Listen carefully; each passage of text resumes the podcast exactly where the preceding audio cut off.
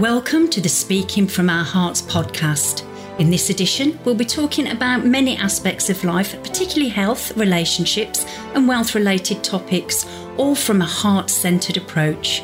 Your host, Paul Lowe, has a long and successful history of helping others through his coaching and mentoring, as well as his many charitable initiatives. He's been responsible for positively impacting thousands of people's lives, particularly young people from challenging backgrounds. Paul is the author of the books Mastering the Game of Life from Pain to Purpose and Speaking from Our Hearts. Welcome, listeners, to this Speaking from Our Hearts podcast episode where my, my special guest today is a lady all the way from Maryland, United States of America, by the name of Marla Stahl. And Marla is here to tell us today about saving lives one book at a time. Marla, very, very, very warm welcome to you. Thank you, Paul. I'm so honored to be on your show today. So, a very, very intriguing title Saving Lives One Book at a Time. Tell us more. Well, um, I started writing children's books in 2015, uh, quite by happenstance. Didn't plan to be a children's book author, but it happened. And um, as I was writing the first book, it occurred to me that I could use it not only to help educate children about kindness to animals and, and give them something they would love to read, but I could also do something better than that. So when I sell my books, I give part of it, 10% of that, away to animal rescues and occasionally to a people rescue as well.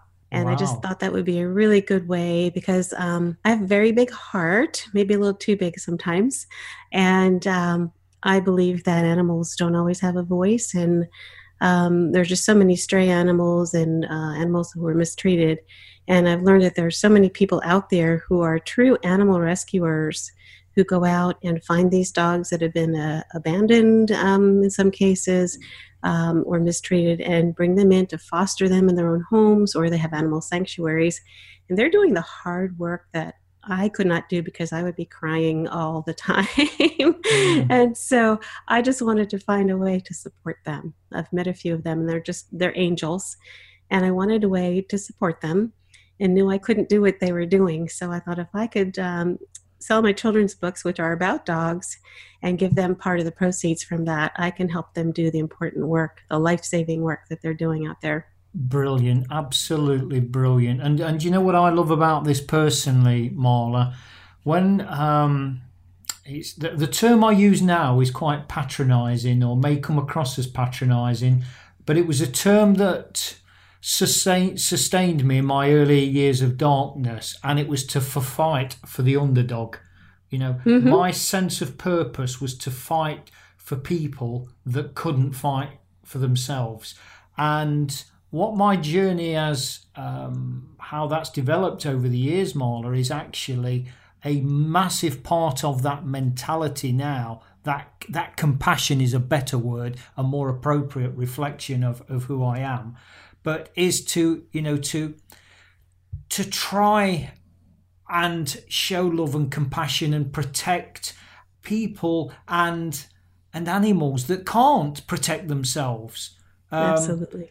So the sentiment's still the same. I've just kind of you know changed the the terminology because of it was brought to my attention on more than one occasion. Paul fighting for the underdog. That's very patronising. I actually, on a personal level, if I can share this, I don't think it is but you know I kind of bow to the uh, uh, the political correctness that prevails within our world these days, uh, Marla, because I think actions speak louder than words. And forgive me if my my words are not quite appropriate, but my actions are very, very appropriate. So, uh, but that that's a personal thing, and I don't want to sort of uh, hog the um, hog the limelight from you by uh, going on a personal crusade. So I love it. I love it.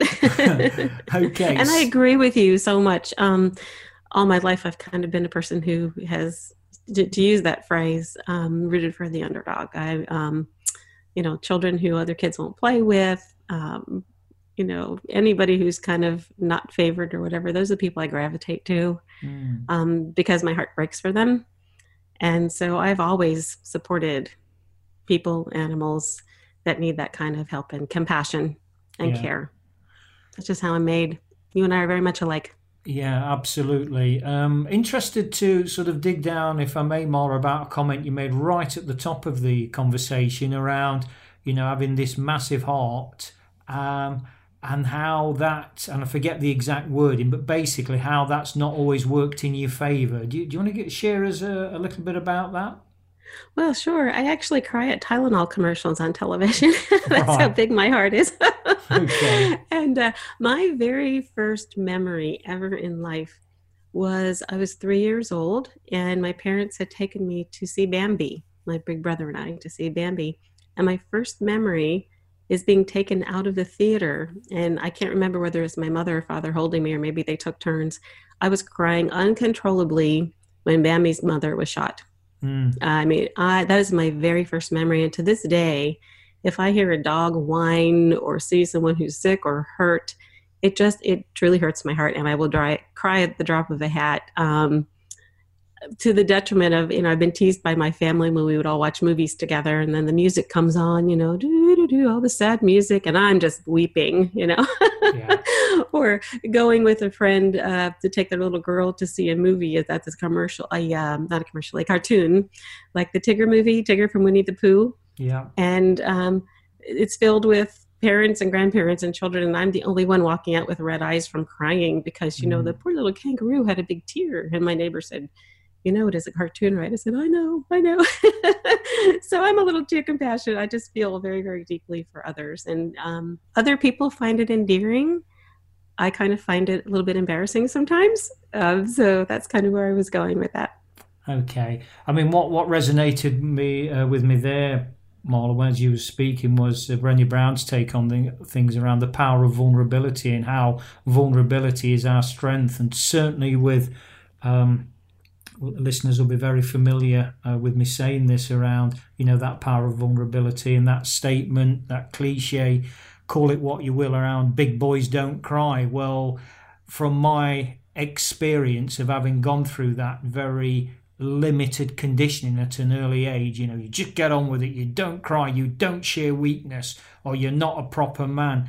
Well, I'll tell you what, that is one of the things, it's one of the most ludicrous things I have ever heard in my life. But yes. it's it's a very influential way of um, of bringing up our children, isn't it? Um, you know, particularly with boys, I think it, you know, it was okay, probably still is okay for for girls to cry. Oh, that's okay, but not for boys. And it's like, well, no, it's not because first and foremost, you know, overriding gender, overriding race, overriding all these other labels that society saw fit to to stick on us over the years. You know, you're black, you're white, you're gay, you're straight, you're rich, you're poor, you're tall, you're, you're this, you're that. You're, these ridiculous labels. It's like first and foremost, we're human beings, and yes, you know, the the universe knows no bounds. It doesn't recognise these humanistic labels so um, yeah, I, I, resonate with you massively. Um, and we've only had a couple of brief chats off here, um, Marla. But as you said yet again at the top of this conversation, that you know there is a connection, and there's no coincidence for that uh, um, connection. What there is, there is a coincidence of two hearts that um, you know see fit to to show care and compassion for others that you know, whether they're people or pets or animals in general that um, that can't look after themselves so well, um, and that that's a vocation. And, and you know what? Whether we cry or not, that's not a bad one to have, is it?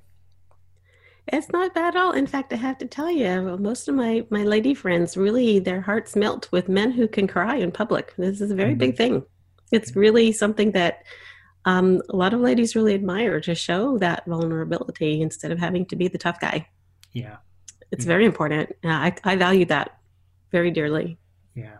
And I think from, you know, from my understanding of what is generally known, um, there again, sweeping statement, generalization more as an alpha male, whatever that label means. Uh, but you mm-hmm. know, let's let's use the sort of sub label of a tough guy. Well, you know, tough guys they do cry, and the reason they cry, well, you know, the reason they're tough because they've come to terms with who they are really inside. They, they know who they are, and they're not bothered about somebody laughing at them because they're they're crying. Because you know, I've always said to to people around this. I don't know if you have the term in the states, Marla, but we have it in the UK about a hard man.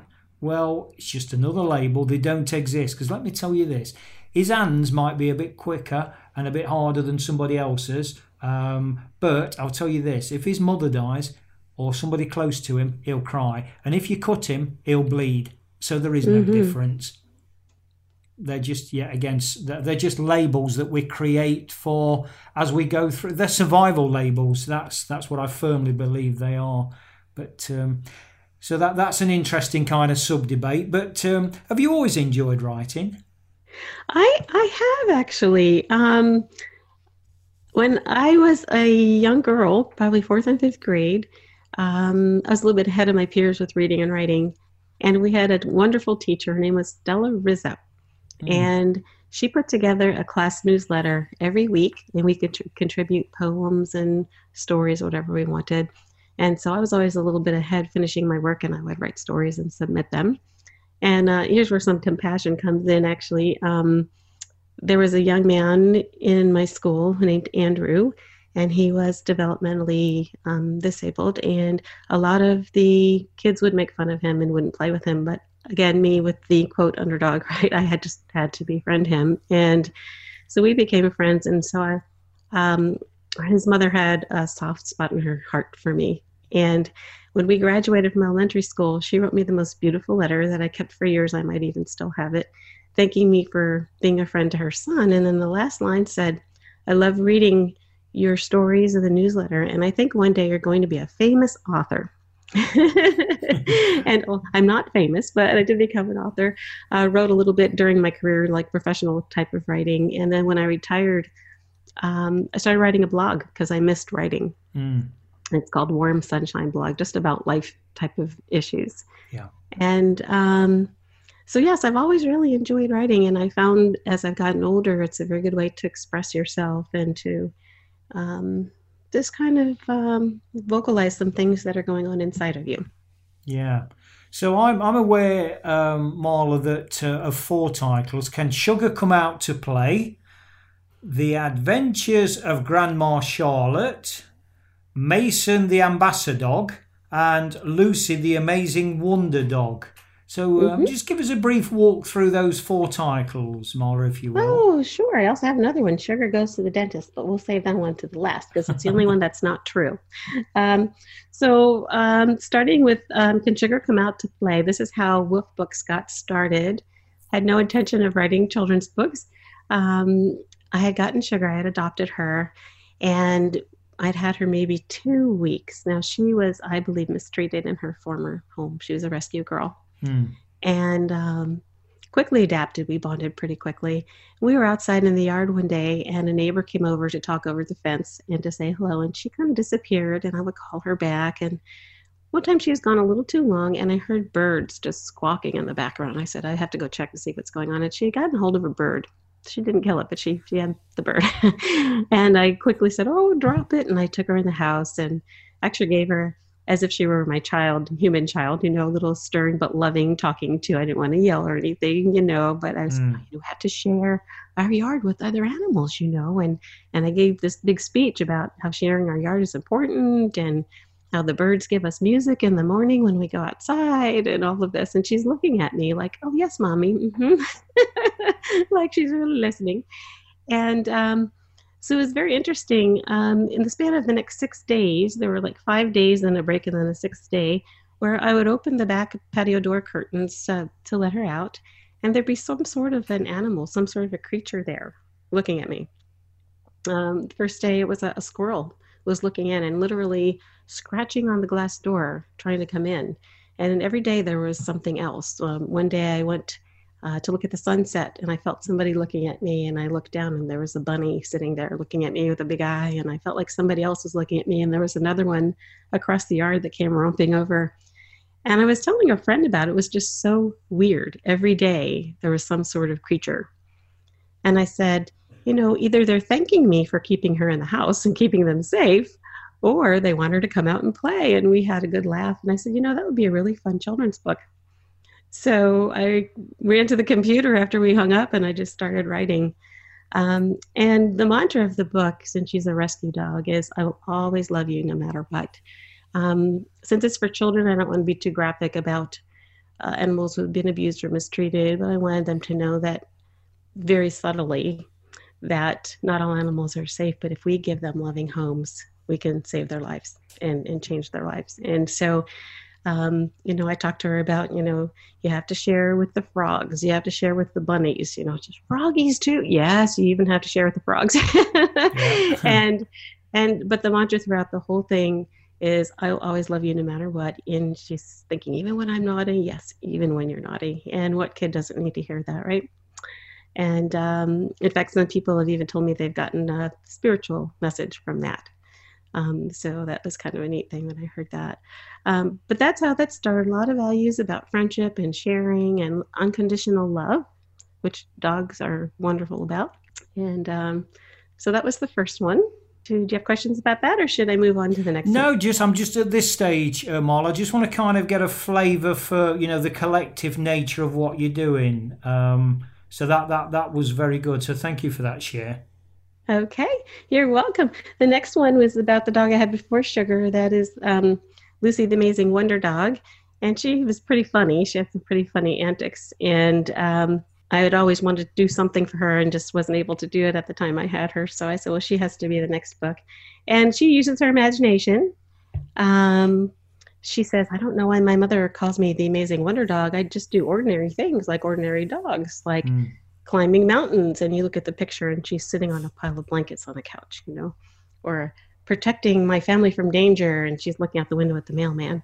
So it's kind of a fun book where she's using her imagination it kind of helps kids use their imagination and find out why that's funny kind yeah. of expands their critical thinking skills a little bit.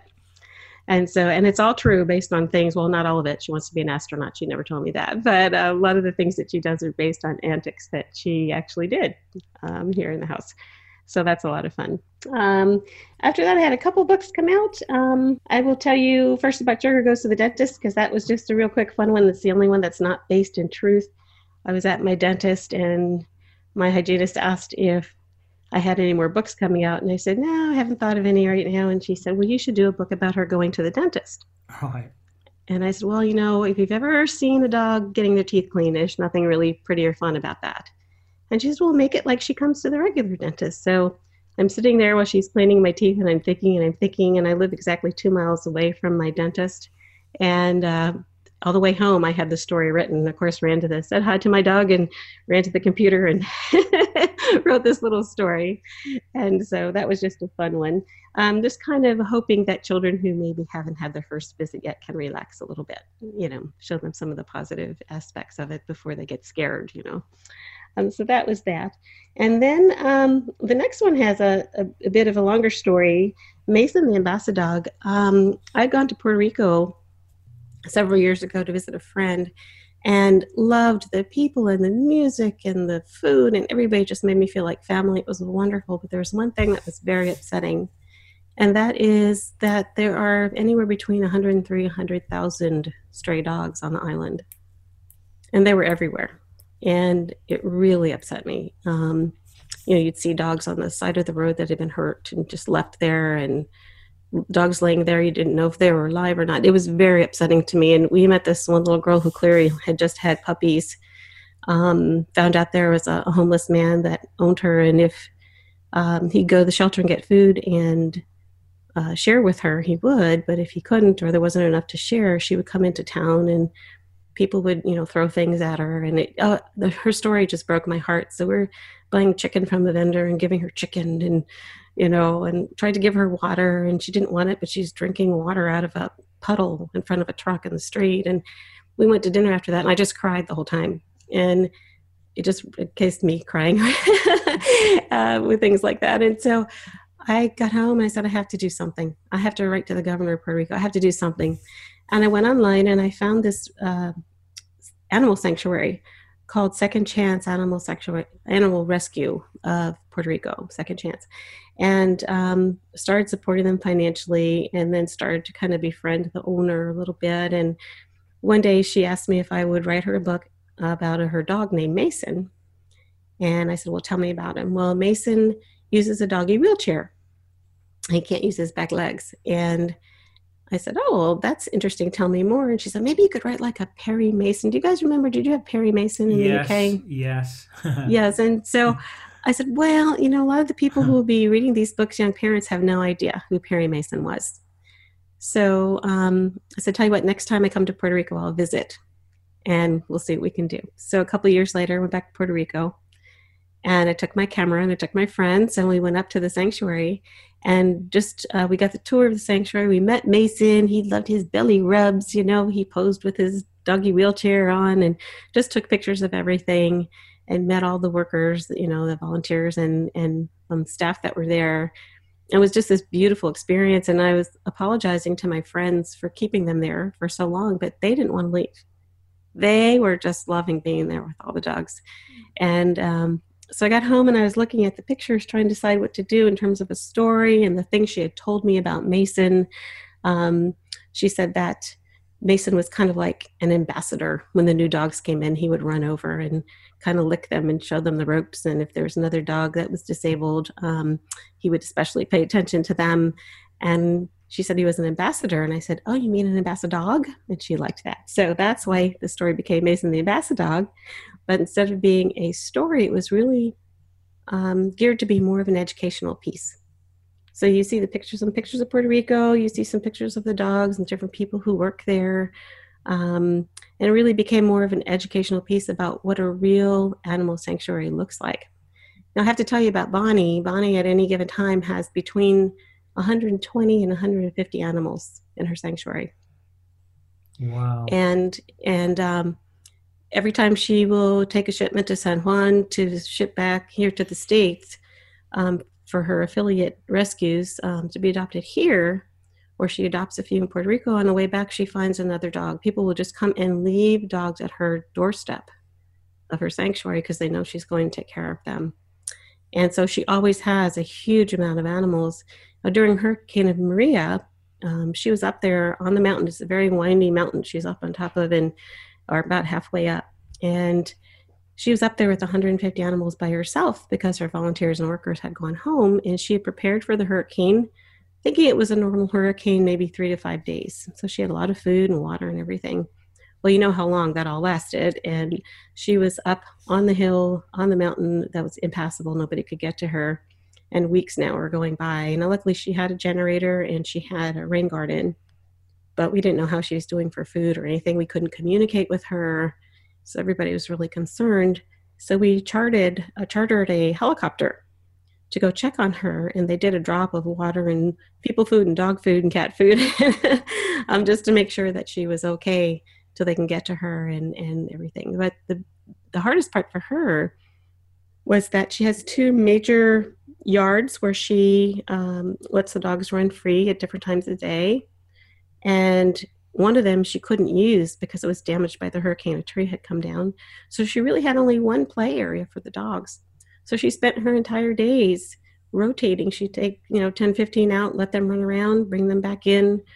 And she just kept doing this, doing this till everybody had a chance to get out and stretch and everything. It was a constant thing. She was exhausted. Um, happy news is she has since had repairs made and she's doing great. Animals are doing great. Um, but I do need to tell you uh, do you all have the Animal Planet in the UK, the Animal Planet television station? Do we? Um, do you know what, Marla? To my embarrassment, I don't actually know. Okay, well, we have something here called the Animal Planet, and it's uh, all kinds of shows about all kind of animal issues.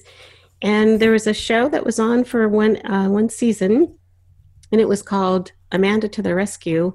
A lady named Amanda Giese is out in Washington State, here in the States, and she has her own animal rescue and she loves to adopt animals that other people may not because of different disabilities and things. Some maybe have um, had a leg amputated or um, somehow um, need extra care.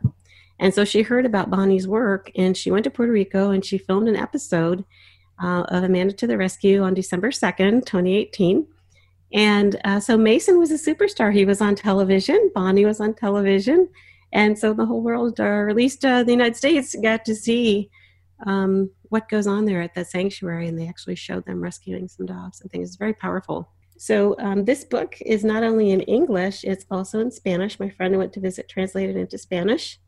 And so not only are Spanish speakers able to read it, but it's a very good teaching tool if any teachers teach the Spanish language, say in middle school or high school. It's a wonderful teaching tool for the vocabulary. Yeah, I mean that's the thing that's kind of um, what struck me, Marla, listening to your, you know, your various accounts there of the um, let's call them beautiful canines, shall because I, I struggle with the word dog. You know, despite that, what I've said at the top of this um, this podcast conversation around this this term, this this phraseology of fighting for the underdog. I mean, that's a generalization. It's not. I don't think it's specific then to something as beautiful um, as a canine. Um, mm-hmm. You know, to call them a, a dog, um, and I know by sort of you know that that's, that's technically, I suppose, what they are, or is it? Is it technically what they are? It's what we know them by. So, um, but I don't know. Am I being too sort of? Um, am I being too? Getting too bogged down on this because of the compassion and the, and this need to really just wrap them all up and, and love them and care for them and and just stamp out this cruelty and this abuse and this neglect and all this stuff that that, that prevails with them. And of course, it prevails with humans as well. But yes. somehow I feel, and I, I don't know the exact stats on this, but my understanding is that, you know, and, I, and, I'll, and I'll throw out there, um, I'll, I'll, throw out a statement or, or a general statement, Marla, that, well, it's only a dog, it's not a person. Ooh. Yeah, exactly. Yeah, you know. It's um, a living creature. Absolutely. It's a living creature and it's it's a beautiful soul. And you know, when yes. you know, I, I, speak from experience of and a very recent experience, which is another time, another episode. And I'll, I'll certainly share it with you. Um, you know, when we speak um, another time, uh, Marla. But of the power of pets. I mean, certainly a lady called uh, Louise Farr, she did in the very infancy of my podcasting. Um, she did, I think it was episode eight, episode nine, maybe, um, the power of pets and her love of a, a rescue dog from um, from the Eastern Bloc. Um, and that that companionship, that commitment, that loyalty to each other, that that mm. love they share. She said it's immeasurable, um, and I, and I absolutely get it. I absolutely yeah. get it. Um, I can't go without having a dog in the house. It's just um, my joy and you can walk in out of any kind of a day that you've had and there's a waggy tail and um, somebody's just happy to see you they love you no matter what and um, so that i love you no matter what thing goes both ways unconditional love um, somebody once said that the word dog this might make you feel better about it that the word dog spelled backwards is god yeah yeah. So you think of that. These are little loving creatures that will love you unconditionally and are little gifts to us to remind us to be good, good people. I mean, on that note, um, God with a small g is something um, that uh, very, uh, I think it was Wayne Dyer put it out there about we are all, um, you know, micro versions, uh, manifestations of God. And, and and you can imagine when that was first put out there, the, mm-hmm. you know, the religious um, fraternity, how they reacted to that with, you know, about God with a capital G. Um, but if I could be allowed to share my own personal view, I get and, and I buy into it. And I also buy into our furry little friends um, being that because they are energy, they are a vibrational energy that share part of this universe. And it's only, I think, our human arrogance over the years that gives us that that right to think that we can do this to a poor defenseless animal or we can take control or you know and i just i just think it's also wrong i really do yes I agree. Um, one of the one of the best things about doing what I'm doing with my books is it has shown me how many kind, loving people there are in this world. How many people feel the way we do about animals and are so upset by that abuse and neglect. And um, I'm just discovering rescues everywhere where people are doing the best they can to save dogs' lives and give them love and find them loving families. It's a beautiful, beautiful thing. It is. Can I? Not... Can I? Yeah, go on. Sorry, please.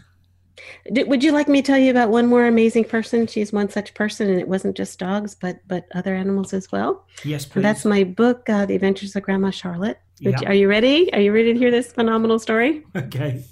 okay, so one of my mom's dearest friends named uh, is Charlotte, and she was about 90 pounds soaking wet, a tiny little lady with the world's biggest heart. And she loved animals of all kinds. She's more of a cat lady, and she feels the same way about cats, you know, being mm. those special loving creatures that we are talking about with dogs. And um, she was a teacher for a number of years. And uh, she was divorced. Her children uh, grew up and moved to different states. And um, she's a master gardener and that was fun for a while. She would do presentations at Princeton University and uh, do all kinds of things in her area with nature, very much respecting the planet. And decided she just wasn't doing anything meaningful anymore. She really missed that, I guess, that face to face impact she was having on the children and making a difference in their lives. Mm. So she started to volunteer. Uh, I only know the name of one of the groups. It's called Global, Global Volunteers, but she worked with a number of groups and they would just go everywhere and do all kinds of things. So she would come back and show pictures of her, this tiny little woman on this gigantic sea turtle in the Galapagos Islands, you know, riding on a sea turtle. At age 76, she went hot air ballooning over the Serengeti. Um, she had a week or two weeks where she spent in an orphanage in Romania just rocking babies for seven hours a day, just loving them. Um, she would sleep on the floor in the jungle when she was studying lemurs. I mean, she was doing all these things that were making a difference for people and animals. She her very first one was to go up to into the mountains in the Andes, and she learned um, how to speak medical Spanish um, to the women there because um, there was so much uh, infant mortality before the children were even born. There was no prenatal care, um, and she wanted to fix that. And so she learned medical Spanish and went up into the mountains and and worked with these women. She's just this incredible giving lady as humble as you can ever be. She never was self-important, doing all these just incredible things for people and animals and the and the earth. And so she is the uh, star of the Adventures of Grandma Charlotte. Um, the other grandma is my mom, and she's Grandma Shirley, who had different kinds of adventures, and her adventures were intellectual. So in her 70s, she learned Italian and she was doing all kinds of exercise. They met in an exercise class. She would watch the Weather Channel because that was fascinating to her. and so um, this book really talks about um, different ways you can give back to the world and enrich yourself, enrich your own life as well. And uh, there's a little bit of a diversity in here. It's a diversity in all my books, honoring that. Um, and at the back, there are some educational pieces for the kids. For example, you know, where is Romania? Find that on the on the map Mm. Um, what kind of animals would you find in the Serengeti? Where is that? And then the important one for me is so how can you do something that's meaningful and meaningful to the world and who can help you achieve that?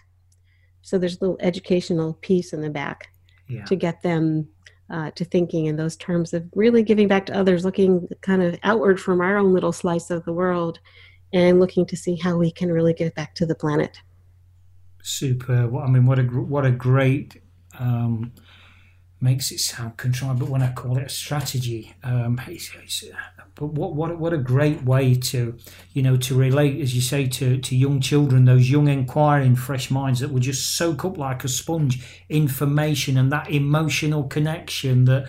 That, that young kids tend to have, you know, with, with animals because the you know the minds and the, the worlds haven't been corrupted about the you know all these limiting beliefs that we learn over a period of time and then to actually learn these these these life lessons and these um, these insights as you say around okay so where is that on the map and what is the lesson here and all that kind of thing by relating to something on the surface. It was quite simple and just just reading about a, a doggy story for it. I think it's phenomenal. I really do Thank you. Thank you. It's fun. I just it's just a good way to I think make a difference in the world and it's fun and you know there are a lot of kids who maybe don't like to read, but mm. if there's something that um, that really interests them, they'll pick up a book and read about it because it just kind of calls to them. Now when I was a little kid, they would give people comic books if they didn't like to read and get them reading that way. Mm. To me, the link is animals, and um, I have a lot of friends who buy my books for their grandchildren and this one uh, one of the first ones said um, i have to show you this picture and she took a picture of her, her granddaughter in a chair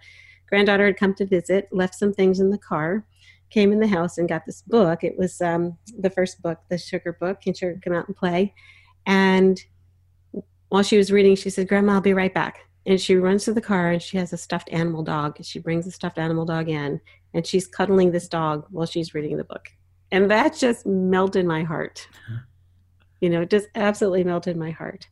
Um, and so you know it kind of serves many purposes it gets the kids to read it gets them interested in reading and and different animals and different adventures and i think it helps give back a little bit to the world and then by giving some of the sales proceeds to the rescues i feel like i'm really able to to really really get out there and help the people who are doing that great work absolutely And how do you decide marla which rescues to support well, the first one I found second chance, that was one that was no question, the one in Puerto Rico. I had to do that.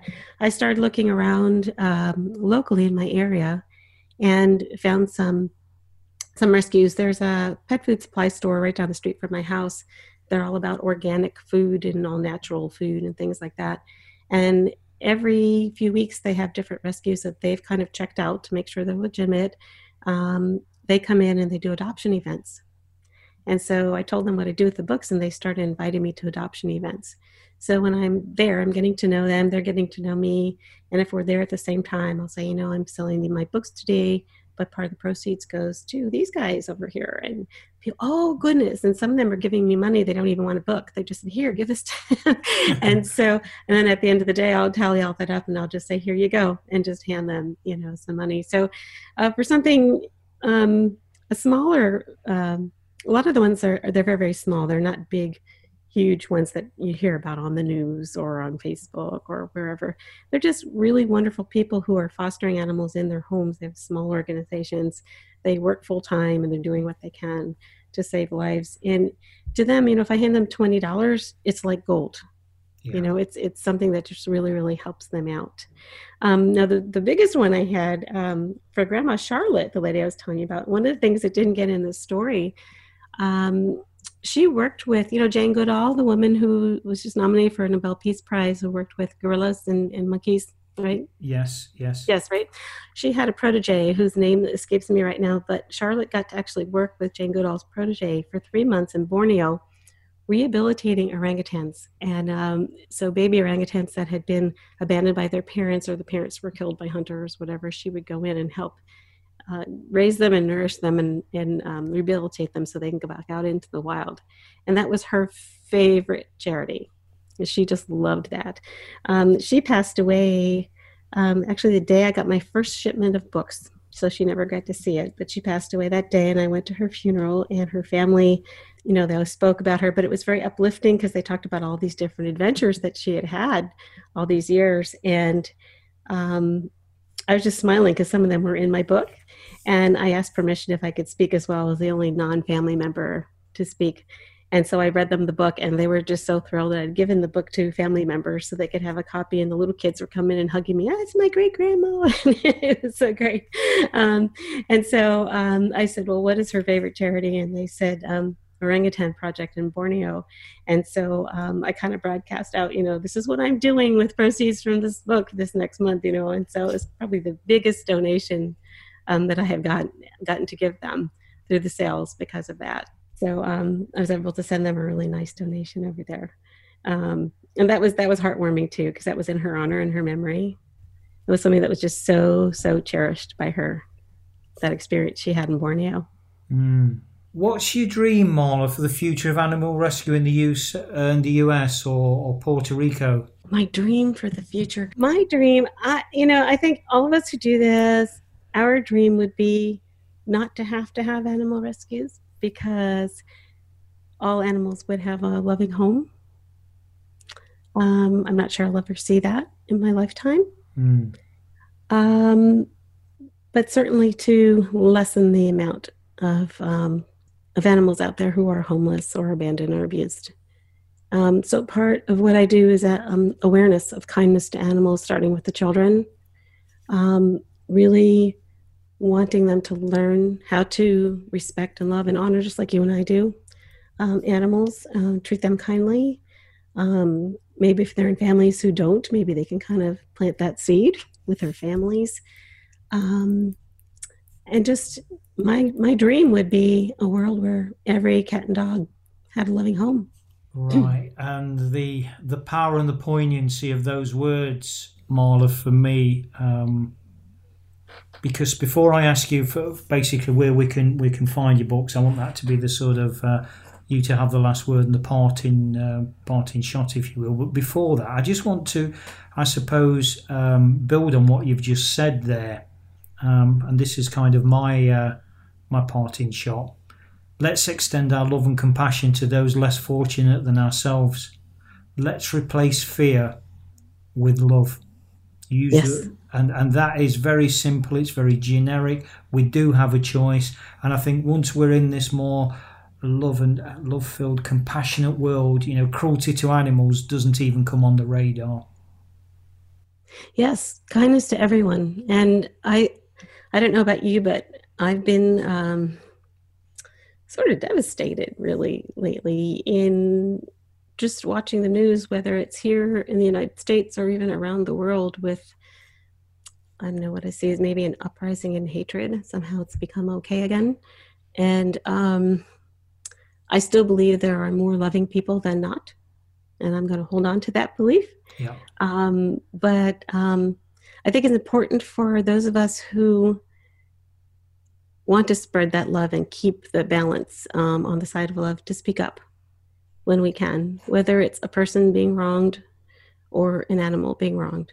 I Yeah. think we need to speak up um, in a way that will be heard because we don't want to cause more conflict, but I think we need to speak up um, for those who are more vulnerable. And you know what, Marla, that is absolutely perfectly epitomizes what speaking from our hearts is all around. That's why this podcast was set up to reverberate that message around the world because I agree with you. You know, there is this um, this present situation, for want of a better word, where you know fear is crippling. I know in the UK, you know, there's there's knives. You know, that pe- young people are getting killed daily with stabbings. I know in the states you've got your your more than your fair share of challenges with gun crime and killings in that respect. You know, I speak to a lot of your your country folk around various issues through the podcast around you know the fear and the killings and the hatred and, and it's and it and it all stems from that fear because people are lost they don't know what to do. Um, and they're crying out and it's they're lashing out in anger and fury. And on a very micro level the reason I understand this on a micro level or initially understood it on a micro level Marla was was from my own upbringing of the you know the violence and the destruction and everything that went with it. But I was lost I was vulnerable, I was insecure, I was frightened, I was very, very fearful. And so I developed this this win mentality, or what I thought was a win mentality. Get in first, win at all costs, do this, do that, never come second. And big boys don't cry. And we've already spoken about that that garbage. Um, and so that I think what's needed now, and it's not going to be a quick fix, because I think it's gone so far down the road. But this whole re education around who we are as, as human beings and our responsibility to each other, to the universe. Um, there's a radical, radical change needed, and and you're right, Marla. It's you know people that have got the heart at the moment to to take that initiative, take that responsibility, and say, do you know what? On my own, I can do a bit, but collectively we can do a lot more and that's where my crusade lies these days Absolutely, absolutely. And if there's anything good that is coming out of this rise of violence and hatred and intolerance towards so many types of people, um, the rest of us are banding together. I really do feel that. Mm, Um, you know, if you're on any social media or or just chatting with your friends, what groups you might belong to in your community, the rest of us are horrified, and I think we're banding together to say, you know, we have to do something. We feel helpless, but we have to do what we can when we can. And I think it's it's kind of galvanizing the rest of us to make sure that love prevail, prevails. I think that's um, maybe a side benefit to all of this is that we are definitely coming together. absolutely so on that note Marla, as I as I uh, flagged up about five ten minutes ago um, around you, you know, your books. Where, where where can your books be found? Oh boy, I got so excited about the other stuff. I forgot about my books. yeah. Um, uh, a couple of places. They are on Amazon and they're on Amazon UK as well. Um, under my name, Marla Stahl, S T A H L. Um, and if you go online, I have a web page. It's Woof Books, W O O F, like woof woof. Do dogs say woof in the UK? yeah, we yeah we understand that terminology. okay. Yep. Uh, so W O O F books, Woof Books, uh, www.woofbooks.com, and my webpage should pop up. And there is a place where you can kind of get an overview of each book and a couple of different places on the website and order off Amazon there. Um, if you have any concerns, um, people want autographs, copy, anything like that, there's a contact me page where you can contact me and send me a note. And I also have a, a new book I just put together. is called Woof Books Teachable Moments because people aren't always sure what's in uh, the content of the book. But to me, what's more important than just reading the book is having meaningful conversations with the kids afterwards, especially if you're reading to them. Yeah. And so it's kind of a little overview of each of the books, the values that are the themes that go throughout the books. Um, and so that gives you some ideas of some things you can talk about, questions you can ask the kids, and um, to have meaningful discussions after you read the book together to get them thinking more broadly. Yeah, and that alone makes it a you know a superb um, resource, doesn't it? Just just that alone, you know, to get kids in engaging in the the gentle art of conversation and what I was talking about earlier on about this this fear driven world that, that currently that well i think it's been building up for years. I mean it's not a, a recent thing that suddenly plunked itself on top of us. It's you know mm. the the chinks in the armor from from my uh, reflections have, have been gradually appearing over time over time to the point where something's now given. Um, so i think anything that redresses that balance and uh, you know, I'm, I'm certainly interested to talk to you on a on a more personal note, Marla, about this. Um, and I use the word, and I think it's the right word, crusade, um, because something has to be done. Something has to be done, and and that's not just for our little furry friends either. This, you know, for me, it's about the whole the whole planet. Mm-hmm. This, this whole decimation, this whole, you know, the way we're imploding, and this. I can't get away from the word fear because that's what it is. But mm-hmm. um, anyway, um, let's let's end on a really positive note, and by me actually giving you immense gratitude, immense gratitude, Marla, for the for the amazing work you do, and, and for you know for for share and, and for giving kids these insights and and connecting them with these these beautiful souls that we sometimes call dogs, often call dogs. Um, I think it's a marvelous, marvelous gift, and I will use the word gift because I, I, I do a lot of work around purpose and and the second stage of that three stage um, journey, if you like, is is to is to is to find your gift and your talent, and then the four, the third one, the final one, is to give it away, and you're doing both of those. So, um, well, thank you so much. So, and I really appreciate the opportunity to talk with you and. Um, maybe have more people hear about what we're doing and, and get on board to do things in their own communities. Um, so I'm just I'm really honored um, that a, a, person as wonderful as yourself has asked me to be your guest on the show. It's just been a, a delight. Thank you. Uh, and I think on that flattering note, Marla, I'm going to I'm going to sign off and um, just thank thank the listeners for you know for being part of this uh, this this little journey that uh, me and Marla uh, have shared, and I'm sure there will be others because you know we have struck a we have struck a, a chord between us, and there is a, a commonality of this um, this crusade. No apologies for using that word again. So uh, watch this space. So until next time, just keep loving, and let's keep loving our little furry friends called dogs, cats, budgerigars, little animals, whatever. They're only labels, but more importantly, they're beautiful souls, and they need loving as we all do. Hearts, helping everyone achieve results towards success.